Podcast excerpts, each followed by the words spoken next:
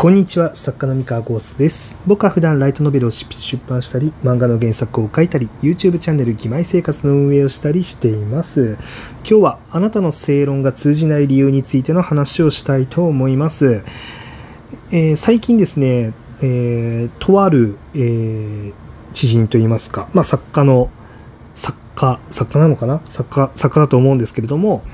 えちょっとお悩みをですね、まあ聞いたことがありまして、で、あまりね、具体的な悩みの内容については話をしないんですが、まあ、ざっくりね、言うと、その悩みの内容っていうのが、えっ、とですね、えー正しいことを、まあ、言っているんだけれども、仕事相手がそれに付き合ってくれないというか、えー正しい意見を出しても対応してくれない。うん。まあ、これがですね、まあ、作家で言う、作家の活動で言うと、まあ、例えば、うんメディアミックスとかをした時とかに、えーその作品もう原作はこうあるのが正しいと思うんだけどっていう話をしたらそのメディアミックス先からはいやいややっぱこう表現したいんだみたいな感じで帰ってきたりとか、まあ、しちゃって、まあ、すり合わないっていうあの感じですね。でどう考えても正しいことを言ってるのはこっちだけどなんかあまりこうそれが響かない、うん、あの全く意見が通らないっていう。まあ別にメディアミックスしなくてもいいのか。えー例えばその作品をね出す時に、えーそうだな、えータイトルを、えーまあ、僕の作品を例に挙げると、まあ、僕はその友達の妹が俺にだけうざいというタイトルで、まあ、出したいと思ってると。で例えば、えーそあそうですね、えー出したいと思っててにもかかわらず担当編集さんは、えーそうだなあの、えーいろはちゃんは、えーうざくて可愛いっていうタイトルがいいと思いますっていう感じで言ってきたとしましょう。あの、そんなこと言わないですけどね、僕の担当さんは。うん、言わないですけど、まあ仮にそう言ってきたとしましょう。で、まあ、だけど、あの、僕の、いや、どう考えても友達の妹が俺だけうざいのがセンスあるでしょって思うんですけど、えーまあ、その正論で、まあ、言うんだけど、まあ、かたくなに、まあ、編集さんは、いやいやいや、そのタイトルはいただけないっていうふうにまあ言ってくると。うん。で、あの、っていうお悩みですね。はい。で、正論が通らないっていう、あの、ことって、まあこれ作家じゃなくても、これいろんな人がそういう経験したことあると思うんですよね。えっと、自分の言ってることの方がどう考えても正しいはずなのに、相手は全然言うことを聞いてくれないとか、えーそうですね。まあ、意見が通らないと。まあ、会社の中とかでも。うん。なんでだ、正論なのにっていうことって、まあ、あると思うんですけれども、えーこれが、まあ、その、通用し、その、正論が通用しない理由と、まあ、その、じゃあどうやったらその正論を通すことができるのかっていう、まあ、話を、まあ、したいなって思うんですが、えっとですね、正論が通じないもう理由って、もう本当に簡単で、えその意見が正論だと思われてないっていうのが結構大きいんですよ。で、えーなんでかっていうと、その正論って証明ができないんですよね。その言ってる本人からしたら正しいことは明白なんですけど、第三者からその正しさっていうのを認識させることができないんですよ。うん。で、それ、その認識させるのがそんなに簡単にいくんだったら、あの、学者の方たちはあんなにちゃんと、ちゃんと検証した論文なんか書かないし、エビデンスなんて言葉もないですよね。で、あの、正論ってそう簡単に、その、なんだろ、証明ができないからこそ、いろんな、その情報、それぞれ、あの、いろんな人がいろんな情報を持ってて、でそれは自分の持ってない情報を持ってる人っていうのも大勢いらしいるんですね、周りには。で、えーその人の視点からすると、あなたの意見は、あの、正論ではないと判断されている。うん。そう。っていうことなんですよね。うん。で、だったりとか、まあ、まあ、いろんな前提条件が違ったりとかもして、えっと、同じゲームをプレイしているようで、実は違うゲームをプレイしていたっていう可能性とかもある。うん。そう。で、それも含めての、まああれですね、その、その人にとっては正論じゃないっていう。うん。で、な、何が正しいのか何が正しくないのかって、その、その人がどんな情報をもとに何をゴールにして、そのためにどんな意思決定をするのかっていうところによって全然変わってきちゃうんですよ。で、例えばなんですけど、まあ、本当に極端な話、極端な話ですよ。本当に極端な話、そうだな、うん、まあ、プロ野球選手が、まあ、いたとして、で、僕の年俸を5億にすることは正しいですよねって、それその、その、ね、あの、プロ野球選手視点では、まあ、言えるわけですよ。うん。どう考えても5億ですよねっていう。うん。で、あの、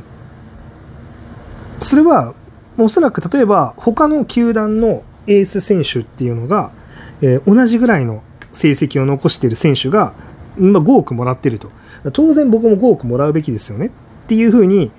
なるかもしれないんですけど、実はその主張してる選手っていうのは、あのー、すごい見落としてることがあると。まあ、そもそも球団によって財政が違う。いくら選手にお金を使えるかの懐事情がまず違うとか。まあ、あとは、そのよその選手が成績だけでその5億を契約してるとは限らないってことなんですよね。うん。あの成績がいいだけじゃなくてもしかしたらそのよその選手っていうのは、えー、球場ドームとかにですねお客さんを呼んでくる力が高いのかもしれないそう成績だけじゃなくてお客さんをたくさん呼んでくれる選手だから5億なのかもしれない、うん、この前提条件が違ったりするわけですよでその辺の情報を全部揃えた上でだから5億ですよねって交渉した時、あの、た時に、まあ、球団側は、まあでもうちは、その、その条件揃えて、条件を知ってるんだったらわかるでしょと。うちはそんなお金ないんだと。うん。で、5億欲しいんだったら、もう他の球球団に行くしかないですよねっていう感じの話になるわけです。うん。だから、5億払えないっていうのが球団側からしたら正論なんですよね。そう。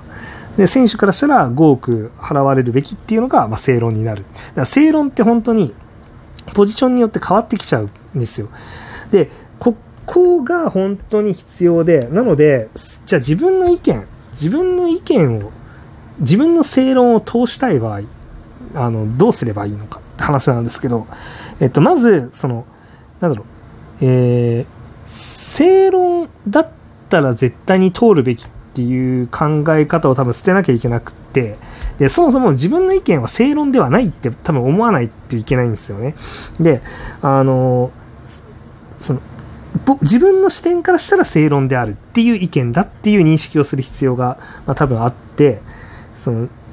これはあくまで一、自分の一意見なんだっていうふうに思った上で、じゃあ自分の意見を通そうとするためにはどうすればいいのかって考える。要は相手から正論って見えてないわけだから。あの、見えてないよねっていうことをまず、あの、ちゃんと認識しなきゃいけない。じゃあ、その自分の意見が通らない時ってどんな、あの、場合があるかっていうと、あの、まずそもそも自分が信用を得ていない。いろんな理由で信用されてない。例えば、これまでのコミュニケーションなのか、自分の喋り方、表現の仕方なのか、あるいは実績なのか、あの、ね。で、何らかの理由で信用を得てない状態だったりするわけですよね。その、自分の意見が通らないっていうことは。なので、じゃあ、信用を得ていないのが問題なのであれば、その信用を得るための行動をしていって信用を獲得するっていうのがまず一つのルートだと思います。その意見を通すための。で、あの、じゃあその信用の得方はって言ったら、じゃあ例えばその自分の意見の正しさ、正しいんだよっていうことを証明するための、あの、行動っていうのを一個一個積み重ねていく。うん、例えばその僕は割合その今新作の企画っていうのが通りやすくなってるんですけれども、それはですね、あの、でしかもウェブとかを使わない、ウェブ小説じゃなくても、あの、企画が通るっていう環境にあるんですけども、それは僕は実際に Web 小説を使わないで、えー、企画世の中に出してみました。10版かかりました。10万部突破しましたっていうのを、あの、繰り返し再現して見せているので、あの、それで信用値が上がってるっていうのが大きいんですね。で、要は、この、いや、全然、あの、ウェブを経由しなくても、ウェブでポイントを取らなくても、重版かけられますよっていう、あの、言葉に対しての説得力が、まあ、結果で見えてるから、まあ、信用値が高かったりとか、まあ、あとは喋り方だったりとか、まあ、いろいろあると思うんですけど、まあ、こういうのを、まあ、改善していくと、まあ、信用値が上がったりする。で、信用値を貯めている余裕がない場合、その、そんな時間はないんだと。うん、迅速に明日にでも意見を通すんだっていう場合は、えっと、相手のことをよく知った上でクリティカルな相手の嫌な交渉をするっていうのが、まあ、いいかなって思ってますね。これはあんまり真似してほしくないです。あの、あの、これをやると、まあ多分、あの、関係は壊れるというか、あの、いい方向にはいかないので、あんまり真似してほしくないんだけれども、あの、まあ、自分の活動が今後マイナスに転がっても構わんっていうのであれば、まあ、あの、選択してもいいのかなっていうのが、まあ、例えば、その相手が、その、自分のい、僕、あの、あなたの意見を通さない、えー、理由が、えー、円滑に揉めないで物事を進めたいから。あなたの意見を通すと、ちょっと不和が生じるから、あの、揉めないでいきたいんだっていうのであれば、えっと、あなたが揉める原因になってしまえば、あの、おそらく、前に進みます。なんでかっていうと、あの、めんどくさく、めんど、その方がめんどくさいって判断されるからですね。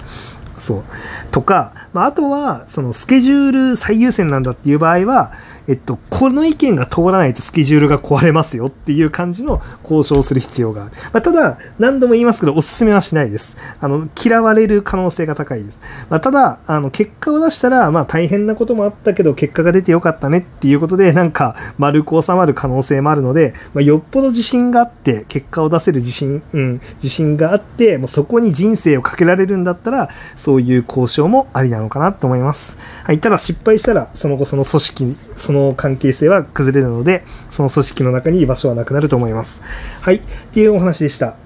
はい。以上でございます。それでは皆さんおやすみなさい。